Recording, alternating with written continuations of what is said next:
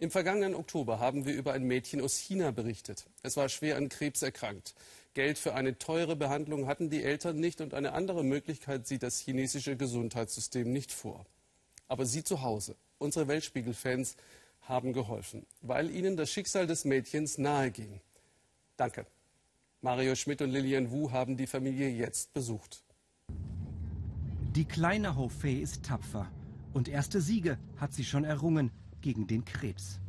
Heimfahrt in einem Pekinger Krankenhaus hat die Achtjährige wieder eine Spritze bekommen.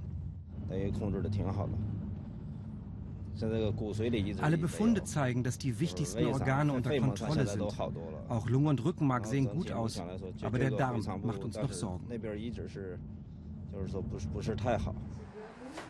Vor einem halben Jahr der Weltspiegel besucht die verzweifelte Familie.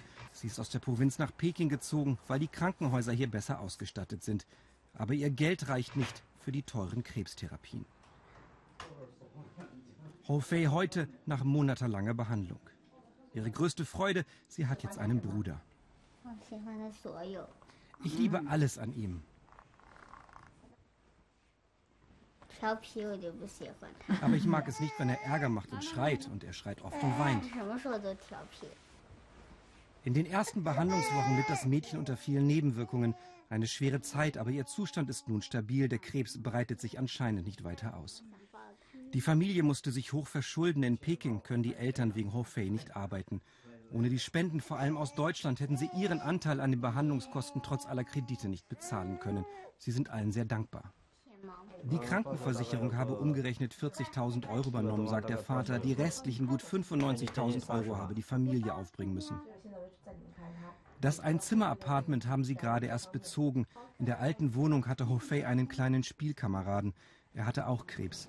Sein Zustand verschlimmerte sich plötzlich. Jetzt ist er gestorben. Wir sind sofort ausgezogen. Sein Name war Xiao Bao. Ich musste immer an ihn denken. Ich konnte nicht mehr in der Wohnung bleiben. Die Angst ist immer da, trotz aller Fortschritte. Aus Deutschland bekam Ho Fei auch ein Kuscheltier, einen Stoffhasen. Sie gibt ihn kaum aus der Hand. Die Behandlung können die Eltern noch einige Monate finanzieren.